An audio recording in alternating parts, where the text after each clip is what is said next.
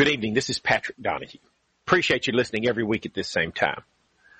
Last week we began a discussion about this mantra, instruction, whatever you want to call it, accept Jesus Christ as your personal savior.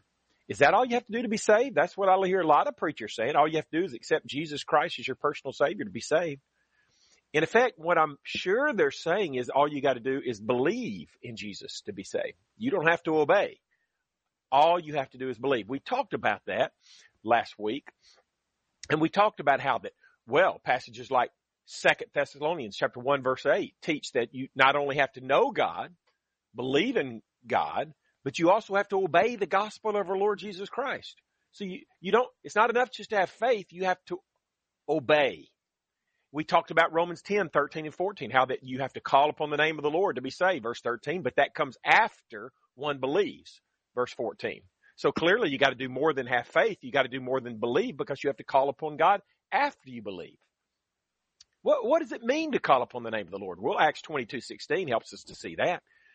Saul of Tarsus, after he had believed in Jesus on the road to Damascus, many Everybody agrees he believed then. Many say therefore he was saved. He was told at least three days later in Acts 22, 16, arise and be baptized and wash away thy sins, calling on the name of the Lord. So his sins weren't washed away by the blood of Christ when he believed. His sins were washed away by the blood of Christ, Revelation 1 5, when he was baptized at least three days later. So just accepting Jesus Christ as your personal savior, if you mean by that believing in Christ, if that's all you do, that's not enough. Another passage that teaches salvation from sin does not come at the point of faith is Romans 10, 9 and 10. Here's how that reads. That if thou shalt confess with thy mouth the Lord Jesus and believe in thine heart that God hath raised him from the dead, thou shalt be saved. For with the heart man believeth unto righteousness and with the mouth confession is made unto salvation. So confession with the mouth is proven as being necessary to salvation by this passage. And you can't confess Christ honestly, if you don't believe first, so obviously you're not saved at the point of faith. It's not by faith only, by accepting Jesus Christ as your personal savior only, because you have to confess it according to this passage, and that comes after faith. If you have a Bible question or comment, you want to get on the air, the lines are wide open. Give us a call at 877 655 6755. Again, the number to call is 877 655 6755 if you have a Bible question or comment. Now, we mentioned Saul of Tarsus believing on the road to Damascus, yet his sins aren't washed away until he's baptized in Acts 22:16. So again, clearly salvation does not come at the point of faith. In the case of Saul, it came at least 3 days later when he obeyed, when he was baptized. And any passage, therefore, that teaches water baptism is essential to salvation would necessarily imply we're not saved at the point of faith before water baptism. That should go without saying. We're not saved at the point of faith because a person has to believe and then be baptized. Jesus said, he that believeth and is baptized shall be saved. So if we want to substitute in accept Jesus Christ as your personal savior for belief here, then Jesus would be saying, he that accepts Jesus Christ as his personal savior and is baptized shall be saved.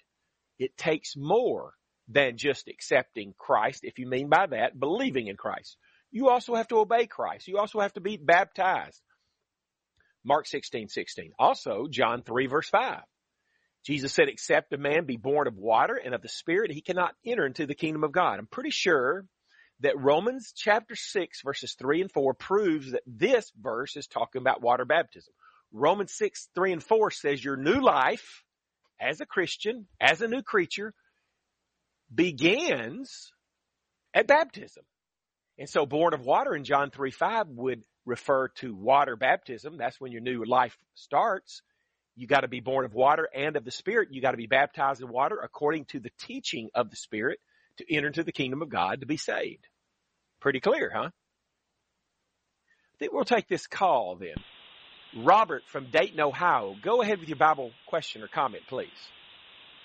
Um, yes, you're talking about baptism to be necessary to be saved. The thief on the cross was never baptized. Correct? Well, that's true. And neither was All he Adam. did was believe. Yeah, and yeah, and neither was Adam or Moses or Abraham or Joshua. Okay. Or why were those folks not baptized? That the opportunity never presented itself. Well, so because you'll never you read the Old Testament all the way through Genesis to Malachi, you'll never read about water baptism. Those people who lived under the Old Covenant law didn't have to be baptized because the Old Testament law didn't require baptism. And the thief Correct. lived and was forgiven under this Old Testament law. The Great Commission, where Jesus said, He that believeth and is baptized shall be saved, G- Jesus gave that commission a number of days after the thief was already dead.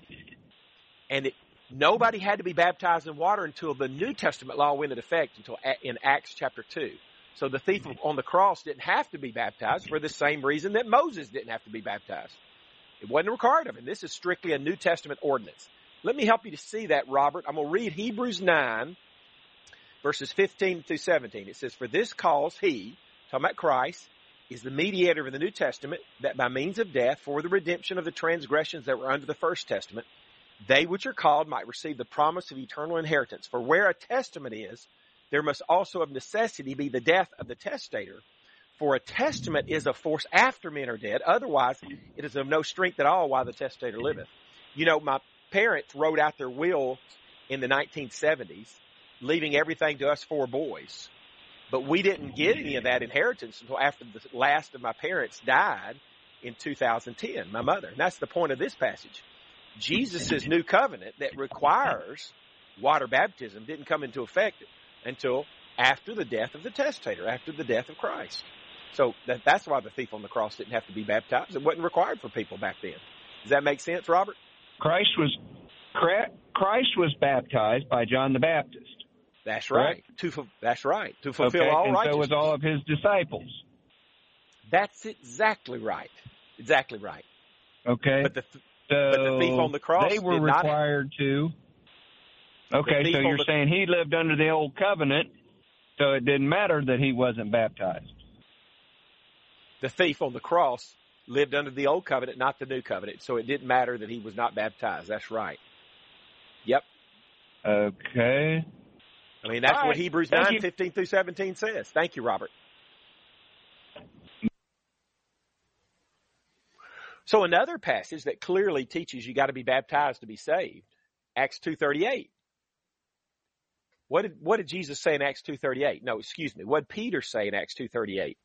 Repent and be baptized for the remission of sins. That's the critical part of that verse in relation to what we're talking about now. Now he's talking to believers here. They had already in effect accepted Jesus Christ as their personal savior. They'd already believed in Christ. But Peter's telling them, you're not saved yet just because you believe in Christ. You got to repent of your sins and be baptized to get the remission of your sins. How much clearer could it be that you got to be baptized to be forgiven of your sins? It says repent and be baptized for the remission of sins. I mean, if, if God wanted to make baptism necessary to salvation from sin, what could he have said to make it so if, it, if this doesn't say it? I can't figure that out. We've already mentioned Acts 2, 2, 22, 16. Saul, who later became known as the apostle Paul, was told to arise and be baptized and wash away thy sins. Hmm. Sounds like to me he wasn't saved when he, quote, accepted Christ as your personal savior, when he believed in Christ on the road to Damascus. No, the blood of Christ didn't wash away his sins until he was baptized at least three days later. We've already mentioned that.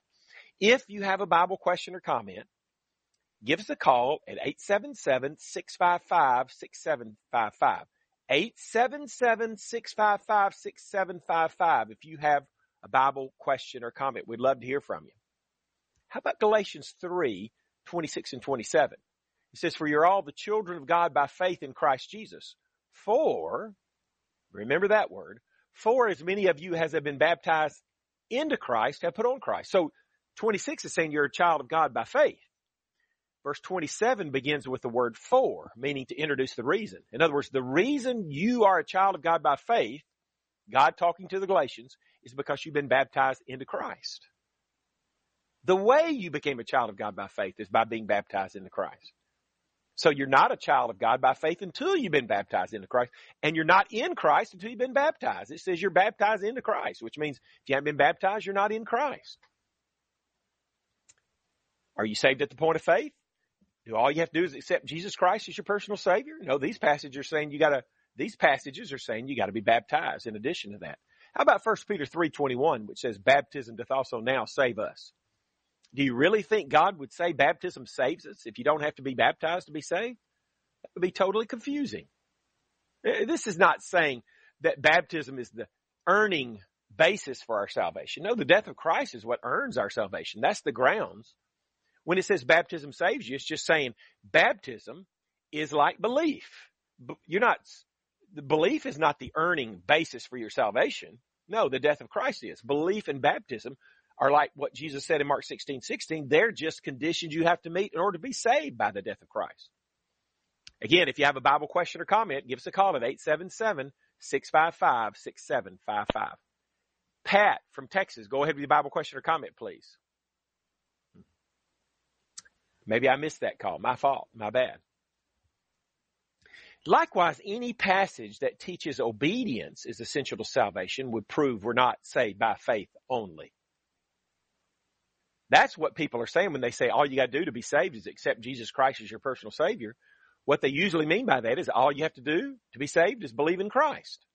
But how would that work with Hebrews 5 verse 9? It says, in being made perfect, he, talking about Jesus, became the author of eternal salvation unto all them that obey him. Now, it is a fact from this passage that you have to obey Jesus in order to receive eternal salvation. Jesus is the author or the source of eternal salvation to all them that obey him. So if you don't obey him, you're not going to receive eternal salvation. So if all you do is believe in Christ, but you don't obey Christ, you're not going to receive eternal salvation. Now, and that doesn't make us the source of our eternal salvation. Some people say, well, if you got to be baptized to be saved, that means you're saving yourself. No. These people, according to Hebrews 5 9, you had to obey Christ to be saved, but that didn't mean they're the source of their own salvation. They still had to obey. I mean, Jesus is still the source of our eternal salvation. So you're not saved by faith only. You're not saved at the point of faith you have to obey Christ to receive eternal salvation. Hebrews 5 verse 9. And what about Matthew 7 21? This is Jesus speaking here. He says, Not everyone that saith unto me, Lord, Lord, shall enter into the kingdom of heaven, but he that doeth the will of my Father which is in heaven. Who's going to heaven according to that verse? Those that do the will of the Father. What about those who believe but don't do the will of the Father? What about those who accept Jesus Christ as their personal Savior, but they don't do the will of the Father? They're not going to be saved according to this. So there's more to it than just accepting Jesus Christ as your personal Savior. There's more to it than just believing in Christ. No, as the hymn says that we all sing, you have to trust and obey. How about 1 Peter 1 verse 22? The beginning of that verse says, Seeing you have purified your souls in obeying the truth. So we purify our souls in obeying the truth. Now Acts 15 9 says our hearts are purified by faith. So no doubt you have to have faith in order to be purified from your sins. But First Peter 1 is saying to be purified from your sins, you have to obey the truth. It takes more than just faith. It also takes what faith should lead to, obey, obedience. And it's got to be obeying the truth. If you obey the false teaching, then your soul won't be purified. It doesn't matter if that teaching is done by denominational people or actual true Christians. If you obey false teaching, you won't be saved because this says you purified your souls in obeying the truth. How about Revelation 22, 14? Blessed are they that do his commandments, that they may have right to the tree of life and may enter in through the gates into the city. Now what city is that talking about? Obviously heaven. In the Garden of Eden, we have the tree of life. Those that Adam and Eve, if they partook of the tree of life, they were going to live physically forever. In heaven, we'll have access to a tree of life if we partake of that there we're going to live spiritually forever. But who has the right to go there according to Revelation 22, 14? Well, the text says they that do his commandments, which means if you don't do his commandments, you won't go to heaven. How can you make it any clearer than that? It takes more than just faith. It takes more than just accepting Jesus Christ as your personal savior. You also have to obey Christ as your personal savior. William from Colorado, go ahead with your Bible question or comment, please. Hey, how you doing, Pat? Uh, when a soldier receives a medal for bravery, the medal does not make him brave. That's It's- exactly right. I believe Exactly. that's the same with same with baptism. Well, do you have a verse in the Bible that says that the baptism is like the medal that it's you know No. that that it's No, no, Right. you're not going to find it. Yeah, I know because that we can make an illustration about anything, but illustrations never prove; they only illustrate. So the medal, you're right. The medal doesn't make him brave; he's already made brave, and he gets a medal for bravery.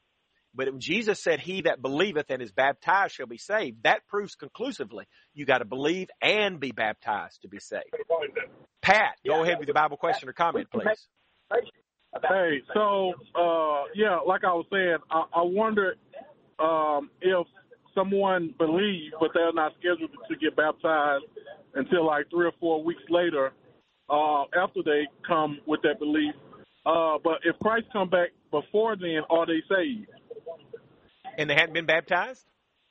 And they have not been baptized. So just you try to answer that question from this verse, Pat. Jesus said, "He that believeth and is baptized shall be saved." If you, just going by that verse, are they going to be saved if they're not baptized? So you telling me that you know one won't be saved if they believe but are not yet baptized because they're not scheduled to get baptized? Because Well, most churches don't baptize on the same day that Evidently, You know- evidently you I mean, you said you were telling me and all I did was quote a verse. So evidently you can see what Mark 16:16 says. You got to he that believeth and is baptized shall be saved. It didn't say he that believeth is saved and can get baptized later. Now, I want to give you an example, Pat, for you to consider. In Acts 16, are you familiar with the conversion of the Philippian jailer? yeah, what must I do to Okay, so so they're, they're, they're after midnight. There's an earthquake, and the jailer. This is after midnight. The jailer believes in Christ, and it says that Paul, Paul and Silas. It says he took them the same hour of the night, washed their stripes, and was baptized. He and all his straightway. So after midnight, he believes in Christ, and they baptize him right then. And guess what? They don't have electric lights back then. They don't have a baptistry. They're going to have to go outside, probably in the cold weather, in a creek or a lake or a stream, and baptize him. And it's already after midnight. Why do you think, Pat, they didn't just wait until morning? Why didn't they wait for two or three weeks like a lot of churches did, do today? Well, that was different circumstances. But Well- now, but now, I mean, most churches. I, I mean, in fact, I don't know any church that baptized if when they're offering Christ to someone, you know, after the sermon. Uh, I've I have not seen a church to baptize on that same day. I'm not saying that there aren't any, but churches, you know, normally don't do that. Let me get to two- that. Let me get to that question, Pat. But you didn't answer my question. Why do you think they didn't wait till the next morning to baptize him, or two or three weeks later? Well, later, why did they do it right then? Isn't it, Pat? Because they knew that you had to be baptized to be saved. They didn't want to take a risk on if they wait two weeks on the jailer dying, so they baptized him right then because he had to be baptized to be saved. Now, let me say this, Pat. You don't know of any churches that baptize right then, but every single church that I know of that believes the truth on Acts 2.38, and there's a lot of them, that says repent and be baptized for the remission of sins, they baptize right then. They never wait.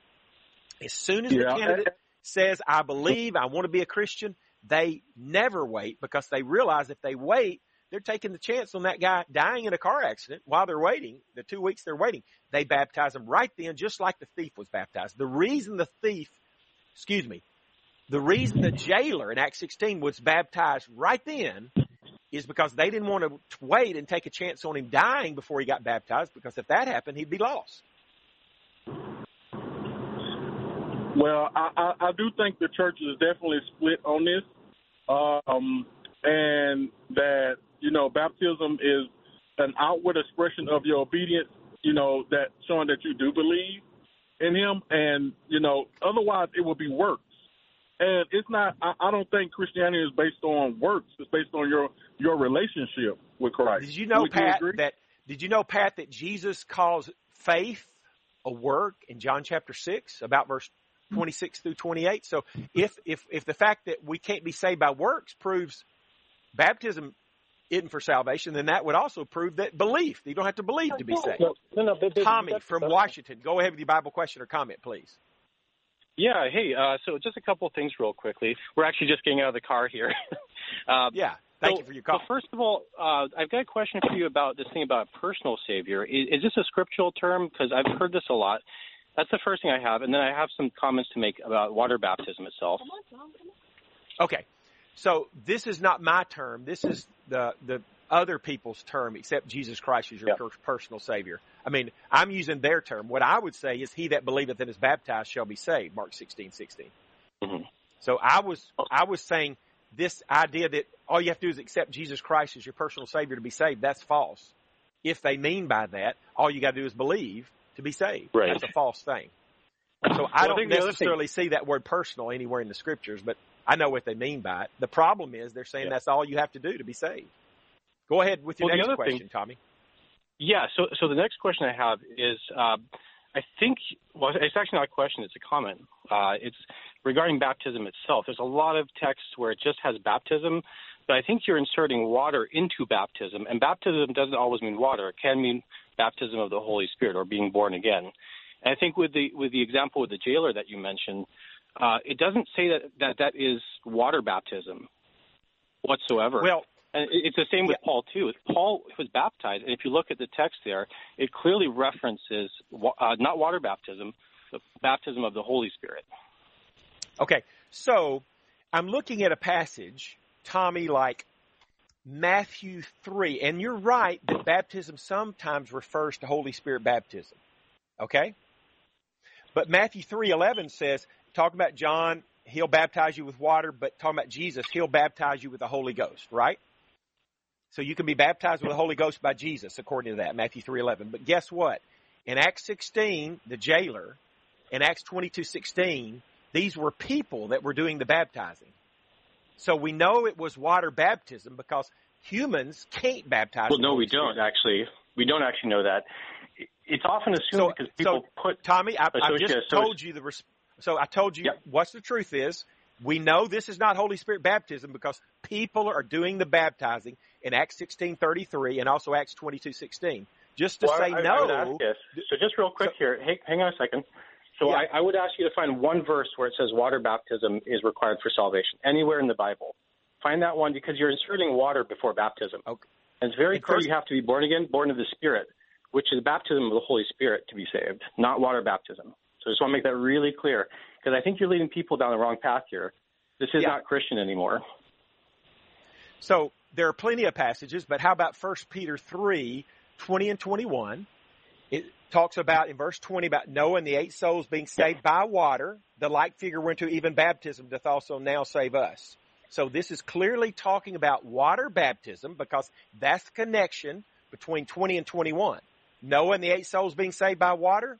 The like figure whereunto even baptism thus also now save us. Clearly talking about water baptism and it says it saves you. So there's your verse, Tommy. Kenneth from North Carolina. I've got to go off the air in a minute or two. Go ahead with your Bible question or comment, please. Uh, I'm kind of listening while I'm driving, but my question is: So, what about the thief on the cross? When uh, Jesus told him, he said, "Remember me," and Jesus told him, "Today you will be with me in paradise." Yeah. When did you he missed, have a chance to get baptized? you missed earlier in the program that that he, I read Hebrews. Somebody asked that question. I read Hebrews nine fifteen through Okay. seventeen that says the New Testament that requires water baptism does not go into effect until after the death of the testator, Jesus Christ. And we know from Luke twenty four forty seven it says that repentance and remission of sins shall be preached in His name beginning at Jerusalem. So the new covenant that requires baptism did not go into effect until Acts chapter 2. So the thief on the cross living under the Old Testament didn't have to be baptized for the same reason that Adam, Moses, Noah, Abraham, none of them had to be baptized because they're under the Old Testament law. This is a New Testament requirement. Hebrews 9, 15 through 17. But Kenneth, I thank you for that very good question. I'm going to have to go off the air right in just Okay. a minute, okay? Okay, Thank thank, you, Kenneth. Thank you. If you would like to have a free one hour phone Bible study with me sometime at your convenience, give me a call or text me at 256-682-9753. Free one hour phone Bible study, 256-682-9753. Call me or text me. Appreciate you listening tonight. Appreciate all those good calls and be sure and listen next week at this same time.